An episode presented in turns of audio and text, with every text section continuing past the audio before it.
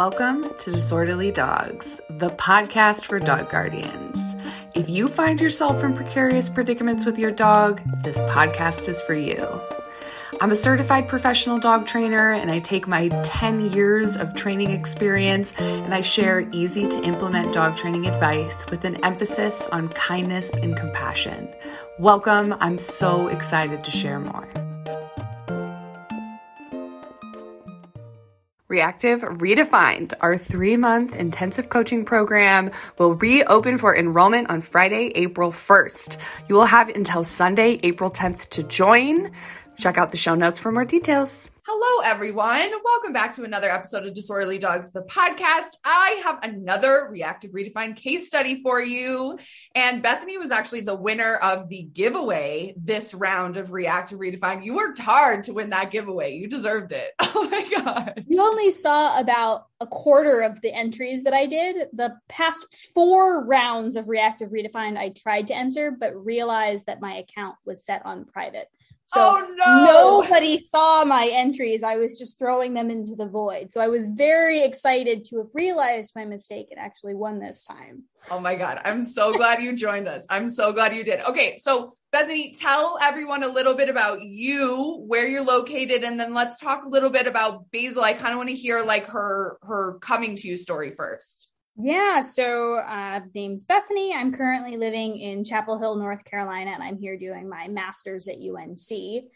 Uh, and moved here kind of smack dab in the middle of the pandemic. And um, I I grew up always knowing I I love like I love dogs. I love dogs and I love kids are kind of the two things. And I would put them kind of at the same place and always kind of told myself like I know I want kids. I just I feel like I need to wait until I can have a kid and like, if I can't wait that long, then I'll get a dog to hold myself over. That was kind of my thinking on it. Right. Uh, and just knowing how busy I was, I didn't think it was a good idea for me to get a dog. I never did not grow up getting having a dog. I have two younger brothers, and all three of us wanted dogs. Uh, and when we asked my parents, they said, "Why do you need a dog? You have two brothers." I like that so, rationale. That sounds. Yeah, I'm like not quite the same thing, but enter pandemic and enter virtual grad school and a lot of extra time on my hands at home. And i i found myself thinking you know i there's no better time for me to do this. I have the time to help get a dog comfortable. I knew i wanted to adopt and knew i wasn't going to do a puppy. My brother did a puppy and i could not have dealt with that sleep deprivation while in grad school. So, i love how wise you were in that right? Like you knew yeah. that an older dog was going to be a much easier transition for you well, that's what I thought. like I said, first dog. Um, and before I dive into like Basil's background, I'll say I knew I didn't. I'll say I did not know that dog reactivity was a thing. I did not know that reactivity was a thing. I just I was completely unaware. The only dogs I'd ever seen had been dogs that were very well socialized, love dog parks, love people, love cars, love whatever. So enter Basil. Uh, I, for about, gosh, probably three to four months, applied for 30, 40 different dogs. And it was during that time, everyone wanted a dog. So it was, I oh, was, oh, it was so like, hard to acquire a dog during that time. I was applying for like the old three legged deaf blind dogs. I'm like, how am I not getting these dogs? But as luck would have it, I saw Basil on Petfinder. And seven minutes after she was posted, I got my application in. And an hour later, I got a call saying that I could pick her up that afternoon. I'd been approved. And I was like, oh, this was less than a week after I did the big move from driving from Omaha to Chapel Hill. Still hadn't totally gotten settled. It was like a week or two before I was starting grad school. And I was like, okay, sure let's let's do it. Let's let's dive well, right like in. if you've been waiting for that long it's kind of like you don't want to pass up that opportunity right? Exactly exactly. And so um my brother was here helping me move out at the time and we both went and saw basil just to make sure she was with a foster family at the time uh and just to make sure it was a good fit and she was the cutest dog i've ever seen she was 10 pounds lighter than she is now and i think that that is a combination of her being underweight at the time and her now having a lot of treats as part of her training. So, kind of both of those things. But she was when I saw her, um, she was extremely excited, friendly, jumping up, kisses, seemed really comfortable with me and my brother from the get go. I was like, fantastic, that's great. And her foster family made a comment about how like this was a little bit unusual. She usually was a little bit nervous around new people and for whatever reason just latched onto me. I was like, well, that's fine. That's great. We'll work with that however I can. Not knowing quite what that meant. okay, so before you go on, can you do me a favor? Yeah. Can you describe what Basil looks like a little bit in a little bit more depth for everybody? Well, um, before I got her DNA test, I was like I was 100% sure that she was mostly cattle dog, would have been my guess. Now, she doesn't have some of that coloring of blue heelers. She is black with a little bit of like brindle and a little bit of white mixed in, but mostly black, kind of a pointy nose. Um, she's 45 pounds, but doesn't look 45 pounds. She's she's pretty solid. Like she weighs a lot more than you guess by looking at her. Right. Um yeah. And she has amazing prick ears amazing prick, very expressive ears, beautiful brown eyes. I'm very obsessed with her. Yeah. She is adorable. Oh my God, yeah. she's so cute. Okay, so w- tell everyone what the DNA results told you. so, so yeah, just a couple weeks ago, my brother for Christmas got me the Embark DNA test. Such a good. I held off on, and I was like, "Oh, I'm just, I'm so curious," and we got it. And she is 40% pit bull, um, and then like something around 10% of chow chow, lab, golden retriever, and super like it was just and it's just stuff that like looking at her, I'm like, really? right. Really? So like I can kind of maybe pick out a little bit of the pit bull, but I was very surprised by her DNA results. Yeah. Okay, so now that you like know her DNA, do you feel like you're kind of like noticing some of that stuff come up in her behavior? No. Only I'd say maybe a tiny bit the pit bull, but everything else not even a, like no, not even a little bit. I have no idea. She's kind of just a super mutt. Oh yeah. God. A delightful super mutt. Okay, so you met her. She bonded to you really quickly. Yes. When did you realize that like she wasn't just like the I don't want to say she wasn't the easygoing dog because I think she is easygoing in some ways. But like, when did you start to be like, excuse me, what is this behavior that you are doing? like the first time I took her out to go to the bathroom, I think is when it was really. Uh, the so the foster family she was staying with before I adopted her, she was found on the street with heartworm and pregnant. So she was with this foster family for almost six weeks, getting her heartworm treatment and having her litter and recovering from that and I, like I said, got her the day she was put up for adoption. Um, and so, one of the big challenges of making that transition, I think some of this probably made it so I didn't realize the extent of her reactivity until later on, was that the first six weeks that I had her, she was not allowed to go on a walk. Dude, heartworm treatment is rough. And I was like, how rough. is any dog supposed to do that? Like, it, know, right? I can't, like, it's crazy. So, we, that was fun to navigate together. So really it was just take her out to the bathroom, bring her back inside. And so while if we ran into a dog when I took her out to the bathroom, she'd get uh, huffy, barking, lunging, whatever. And I just didn't think that much of it because I'm like, I don't know how much of this is new setting, new apartment, new person, completely different routine, recovering from heartworm. So I just didn't think anything of it. Um, and then after she recovered from all of that, was kind of back to normal and it became very noticeable very quickly. It's not something that was easily overlooked. And a lot of that was just I live in an apartment complex that is dog friendly. There is a dog park in the center of it. I think probably at least half the people in this complex have a dog or a cat. There are lots of pets around.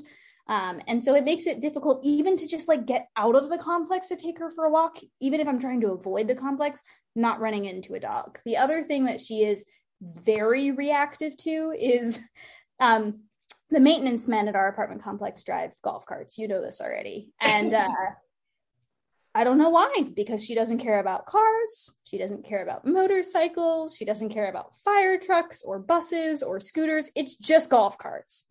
But she hates, hates these golf carts and goes absolutely ballistic every time one of them drives past. And then I don't know if it's I don't know which dray it was, but she's also very reactive to the maintenance men. She's not typically reactive to people. I think she's a little nervous and slow for introductions, but generally does really well with people. I don't know if it's she hates the maintenance men because they're associated with the golf carts, or she hates the golf carts because they're associated with the maintenance men, or if everything just comes together to end up the blowing perfect up storm. walk. the perfect storm. Yeah. exactly. Yeah. Oh So my that's god. her Okay. reactivity.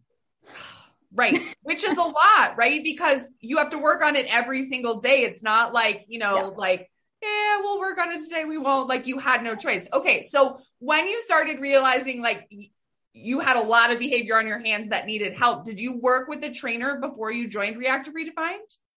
Yeah, it was sad. it was bad. So this is something where I, like I said, first time dog owner, really just didn't know what I was getting. I I knew what I was getting into. I knew a lot about like I'm someone who worked who's worked in the sphere of early child education and development, and so I understand a little bit of the way brain works under stress.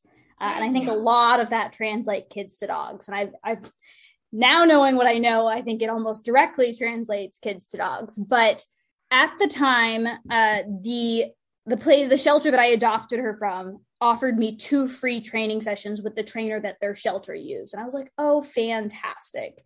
Totally. Went to that, and the training session was how to use a prong collar. And not knowing better, that was the method that I used for probably two months Okay. before I was like, God, I just, I really don't like this. Like, I feel horrible about doing it.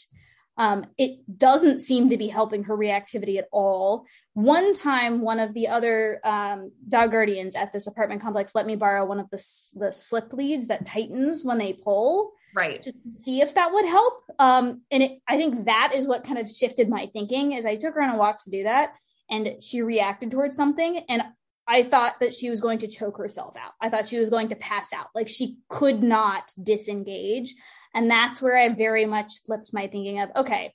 Clearly, she is not in a mental state where she is able to flip that switch and come the other way, even if it hurts, even if it's damaged. Like she just can't do it.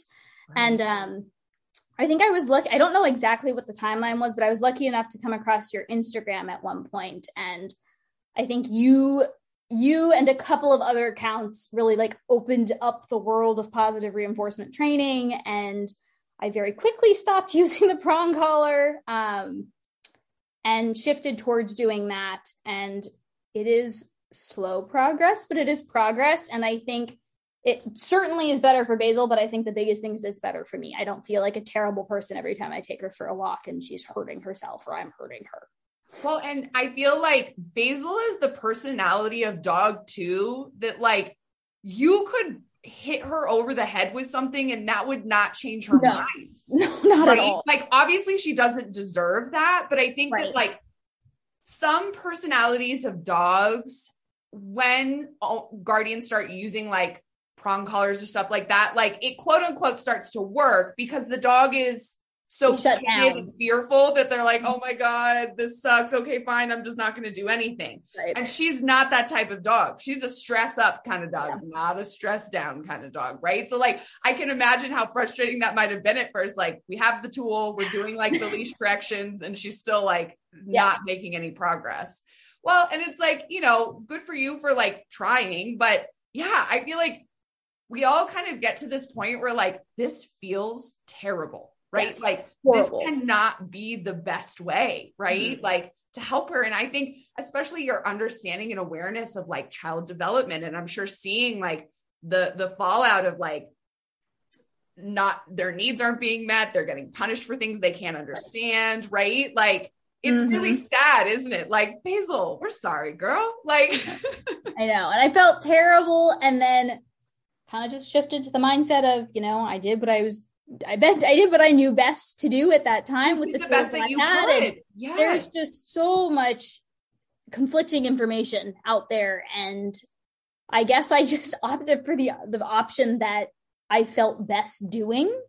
Um, and it happens that it's also effective. It just happens on a slower timeline, but it actually is correcting the underlying issue, which, like I said, in the world of child development is pretty much my whole area of professional interest and expertise. So it, Right. as soon as I saw your stuff, I hadn't even heard of this type of dog training before. I was like, that makes sense. Let's do that instead. Oh my God, right? Right? Okay. So before you joined Reactive Redefined, you'd already kind of switched to like you were using a harness, you were like taking treats with you. So you Yeah. kind of already like had that. You were kind of like trying that. Do you want to just share with everyone like what the transition was like for you, like from like pinch collars, like, okay, now she's on the harness and the treats? Because I think that it's really beautiful that like myself and all of my colleagues can be like positive reinforcement is the best because it is, but like I, I I don't think that that always acknowledges that like it's not just like a super smooth transition where like everything is easy and then we're good to go.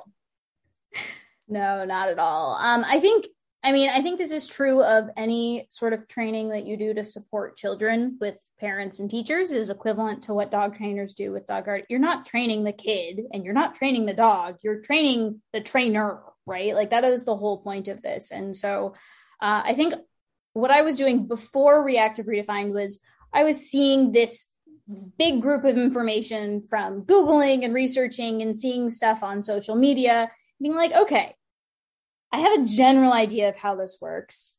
Um, I think my mechanics were pretty messy prior to joining, uh, just in terms of timing of seeing a trigger, my reaction time to helping Basil manage or to be able to actually train in that moment. Uh, so that's something that I think the, the program has helped me with a lot.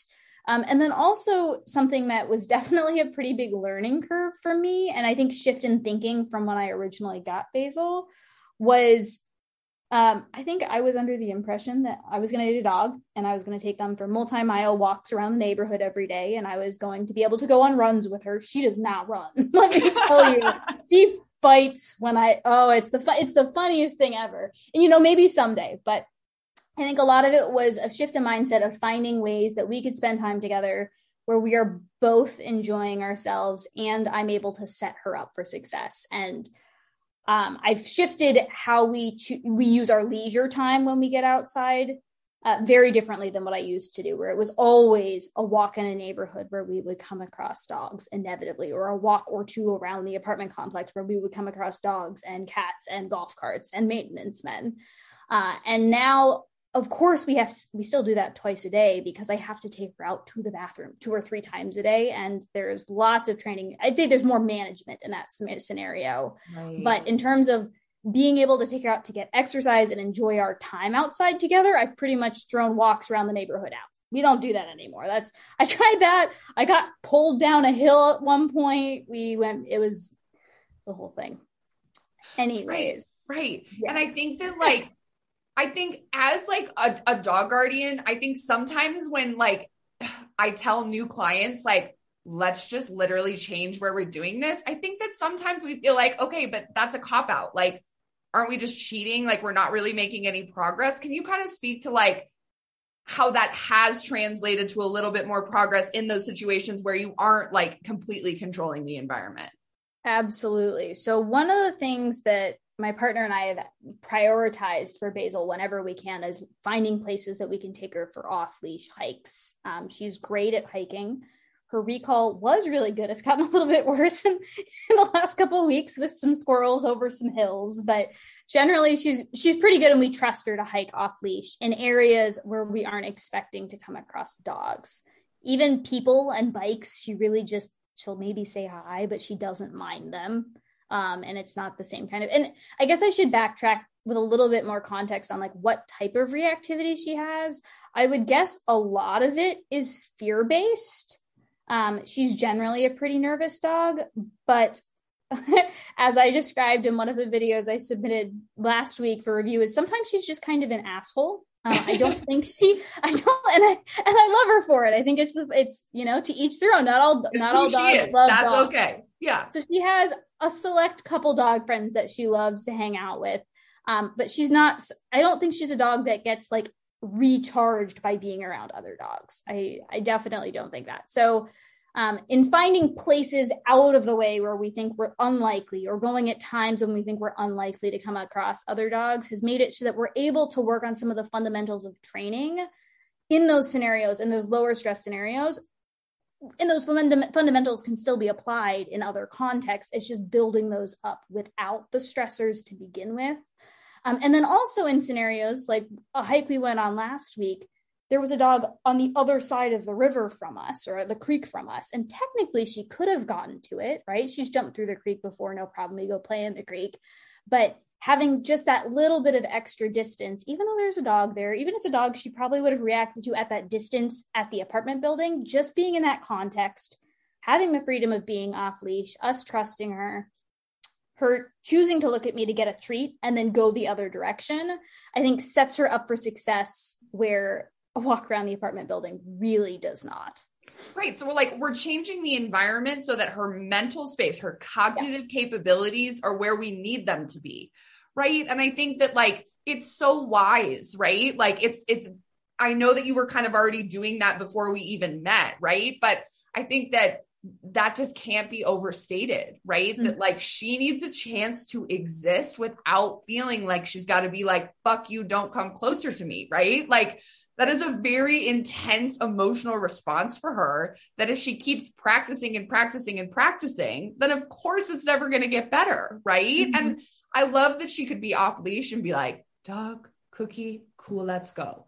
Right. Like, and I think that that speaks to that, like, off leash hikes in nature are what recharge Basil. Right. And mm-hmm. I think most yeah. dogs feel that way. Not all dogs, but most dogs feel that way. Okay. So, um, I know that when we first met, I, I had you work on like some additional skill sets, right? Mm-hmm. And I know that you had worked on some skill sets, but some of those skill sets you've been working on with the prong collar. So I really wanted to make sure that like the behaviors we were teaching were like straight up positive reinforcement. There's no baggage attached to those. Mm-hmm. Um, so do you want to kind of speak about like some of the skills we talked about initially that you've been working on and kind of how you've been able to practically apply them these days? Yeah. So um, one that we've gotten much better at is that I've gotten much better at knowing when to use, I should say, is uh, look at that. And so it's something that we only use when I think we're far enough away from a dog that Basil is able to look at that trigger and then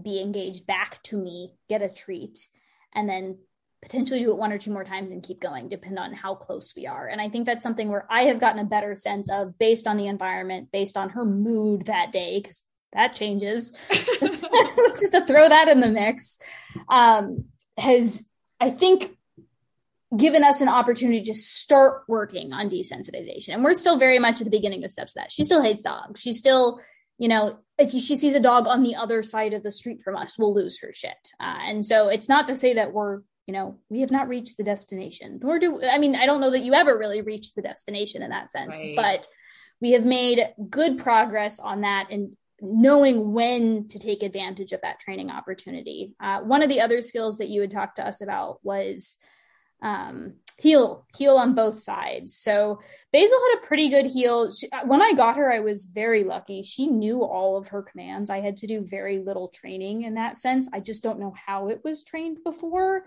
Um, when I got her initially, it seemed like she was really, really treat motivated. She would like spin in circles for her dinner, and I wasn't asking anything, which was very cute. Uh, and then she put on 10 pounds, and then she was a little less treat motivated. um, so I think one thing that I've been doing on that sense, just especially with heel and walks around the neighborhood where I know she's going to be getting a minimum of a certain amount of treats every day. I've one started using her kibble um, and decreasing the amount that I give her at meals so I don't feel like I'm stuffing my dog. like that is one thing I definitely was doing when I first started is I kept her meals the same and then added a whole bunch of treats that were not kibble onto that and she ballooned up a little bit which i don't think is a bad thing like i would absolutely prioritize her mental health over an extra pound or two. Obviously, you don't want her getting very overweight, and we adjusted to keep that from happening. But um, with her heel, she had an okay heel, and then one of the things you suggested was working on both sides. So she very much had the traditional heel on the left side, um, and even that wasn't great for duration. She'd come get a treat, and the treat was kind of her release. And so we've been working on making it so that I can give her treats in the middle of a behavior to continue the duration. Uh, and then having the actual re- release word, which for us is okay. Right. But doing it on the other side, shifting to the right, has been a challenge. That's something that um, I think we have not spent enough time in settings where she can really focus on just that. So that's something we'll need to keep working on. I'm trying right. to remember, are there any others? Yeah, I feel like those were like the major ones. And we also kind of worked on like a little bit more of like a pattern of her like waiting at the apartment door, going out, yep. checking in with you, just like setting up a few more processes just to decrease like the likelihood of her like losing it the second you go out the door at least right like you know just some of those small things and basil is so highly trainable right so it was like it, it wasn't that she didn't have great training it was just kind of about like when can we work on this and mm-hmm. you know mm-hmm. circle back what you're saying like a lot of it was like tweaking your mechanics right mm-hmm. timing mm-hmm. making sure the treat delivery was where it needed to be which you have you've come a long way in just the couple months that we've been together, right? Like your mechanics, your timing, and I think just like your overall confidence and knowing what to do in the situations that arise, right? Because like you said, it is it is not a destination, right? Like you were still very much in the training journey, but I feel like you have more confidence instead of the like, oh my God, you were losing your shit again. What are we going to do about this? Right. Like right and i can tell like definitely in the videos just like your your overall demeanor you just seem so much calmer right? Like okay cool this is happening this is what we're going to do right now. So i feel like that's something that you have definitely improved on and i want to touch on this too because i think that it's really important. So like you were saying right like Basil's not a dog who needs like a bazillion dog friends, but she has a couple dog friends that she's not always the most uh, appropriate, I guess we'll label it with, right? And that's something that I really love being able to support you in, right? Like upload the videos. Let's see mm-hmm. what's been happening and kind of just giving you a little bit more of the, you know, the knowledge of like, okay, this is when it's not going well. This is when you need to intervene. This is mm-hmm. actually going well. You don't need to intervene. So do you want to speak just a little bit about that? Like her direct dog dog interactions in play? Yeah. So I think the first thing that I'll note, which I've found to be very interesting, is that at least all of the ones that I'm thinking of off the top of my head. I mean, there are very few dog friends. Let me be clear. I can count them on one hand. Um, all of the, the, dogs that she is friends with now are dogs that she met when they were still pretty young, whether they were like puppy puppies, you know, 10, 15 weeks old or under the first year. I don't think she has any dog friends that she met when they were older than a year old. Um, and I don't know if some of that's just because she because they don't know that her behavior is inappropriate yet uh, or because she's less threatened by them or because she was had a litter herself and there's some maternal i like i just i'm not sure what of that impacts it. I feel like it's all of it honestly. Yeah. probably. Um but she is very much a boss lady. Like she is in charge of every dog friendship she has. And this is true of her uh, relationship with my brother's dog, Blue, who is now 100 pounds. you would think that he would be in charge, but man, is he not. Like she is on top of him, riding. It's ridiculous. Um, and I would say that Basil, I mean, this is where you can see some of the DNA coming through is the pit bull. She comes on very strong. Um, but I wouldn't necessarily say it's coming on strong wanting to play. She plays very aggressively. She plays like a pit bull, and that does not surprise me. But when she's like introducing herself, she is very um, in dog's face, kind of aggressive, like getting in front of them, even when they're being you know, really nice and patient and oh my god, like a million appeasement gestures like are not oh even god. enough for her. She doesn't stop. Like she just keeps pushing until things blow up. So there have been a couple scuffles that we've had. Um, and I really don't introduce her to new dogs unless I have time like week or weeks to work on their relationship. The only dog that she has been able to build up a relationship with where they started really terribly was with my boyfriend's family's German Shepherd dog. Uh, still pretty young, uh, but they hated each other. They freaked out at each other the first time that they met. And over the course of a week of doing some distance walks, they got to the point where they could play. And same thing, German Shepherd is a big dog Basil was still very much in charge of that relationship. So some of it is picking and choosing friends and knowing who is willing to put up with Basil's behavior. Uh, and then the other thing is just when I see Basil, uh, coming on too strong, whether mostly in play. I really don't put her in positions where she can come on too strong otherwise. We've been working on trying to recall out of that. And that's an art that I'm working on. it's a process. Right. But it is, it's definitely getting better. And then, like, okay, so I want to highlight something because I think that it's really important. So, bully breeds definitely have like the stancy, like come in hot thing. Nothing mm-hmm. to be surprised of there. But I think for Basil, like, it's more than that, right? Like, I think she's just like, I think it's really rooted in insecurity. And that's why she like really behaves so intensely because she's like, I don't know. I don't trust you. I'm going to make sure that I am setting the tone and I feel safe. And it doesn't really matter how you feel. Yeah. The other dog, right? Like, and that's okay, right? Like, that's okay. But mm-hmm. I think we have to acknowledge that, like, Basil isn't going into dog interactions to be an asshole. Like that's not her motivation. We no, of course say that's how it presents itself, but like yeah. ultimately, I think it really is rooted in insecurity and just kind of inexperience with dogs mm-hmm. too. Probably, yeah. And I like I of course I only speculate on what her experience was before I adopted her, but I would imagine there were some traumatic experiences if she was found with heartworm pregnant on the street. I did, and there are some things for like if I open a drawer in the kitchen or if I pick up a broom, she's like maybe there was some abuse somewhere in there as well. So I'm very cognizant of that and going in and just making. I'm trying. I've gotten much better at recognizing her signals for when she's nervous or needs to pay attention to something or needs to be redirected. And I'd say honestly, the thing that like the reactive redefined tr- training and mindset has put me in is like my reaction time has to be faster than her reaction time. And that's hard because she reacts fast.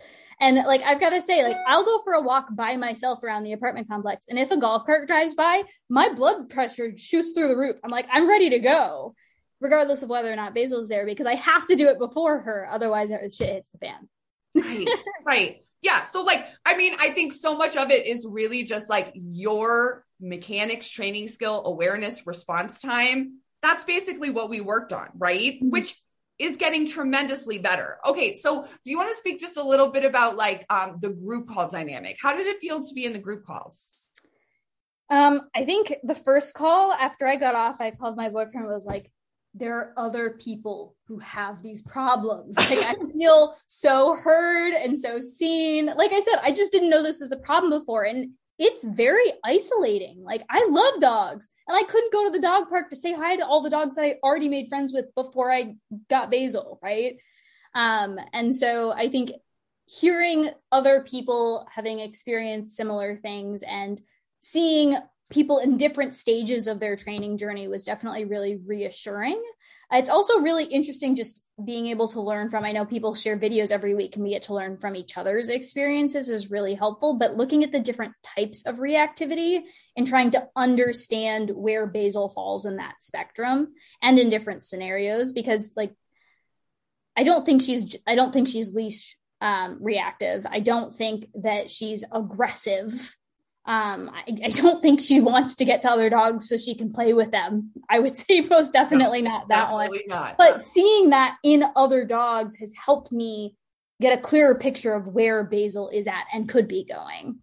Yeah, yeah. I love that, right? Just like the frame of reference of like, because yeah. there really is such a spectrum of like yeah reactive behavior in the group, right? Like some of the dogs are like, do not come closer to me. And some of the other dogs are like, why are you running away? I was like, man, if only Basil had that kind of reactivity. But not not to discount it. I think it's, I mean, there there's lots to learn from everybody, uh, even if it's not the same type of reactivity as Basil right? Right? Oh my god. Okay so um any other standout favorite parts of reactive redefined you want to share with all the listeners? Hmm.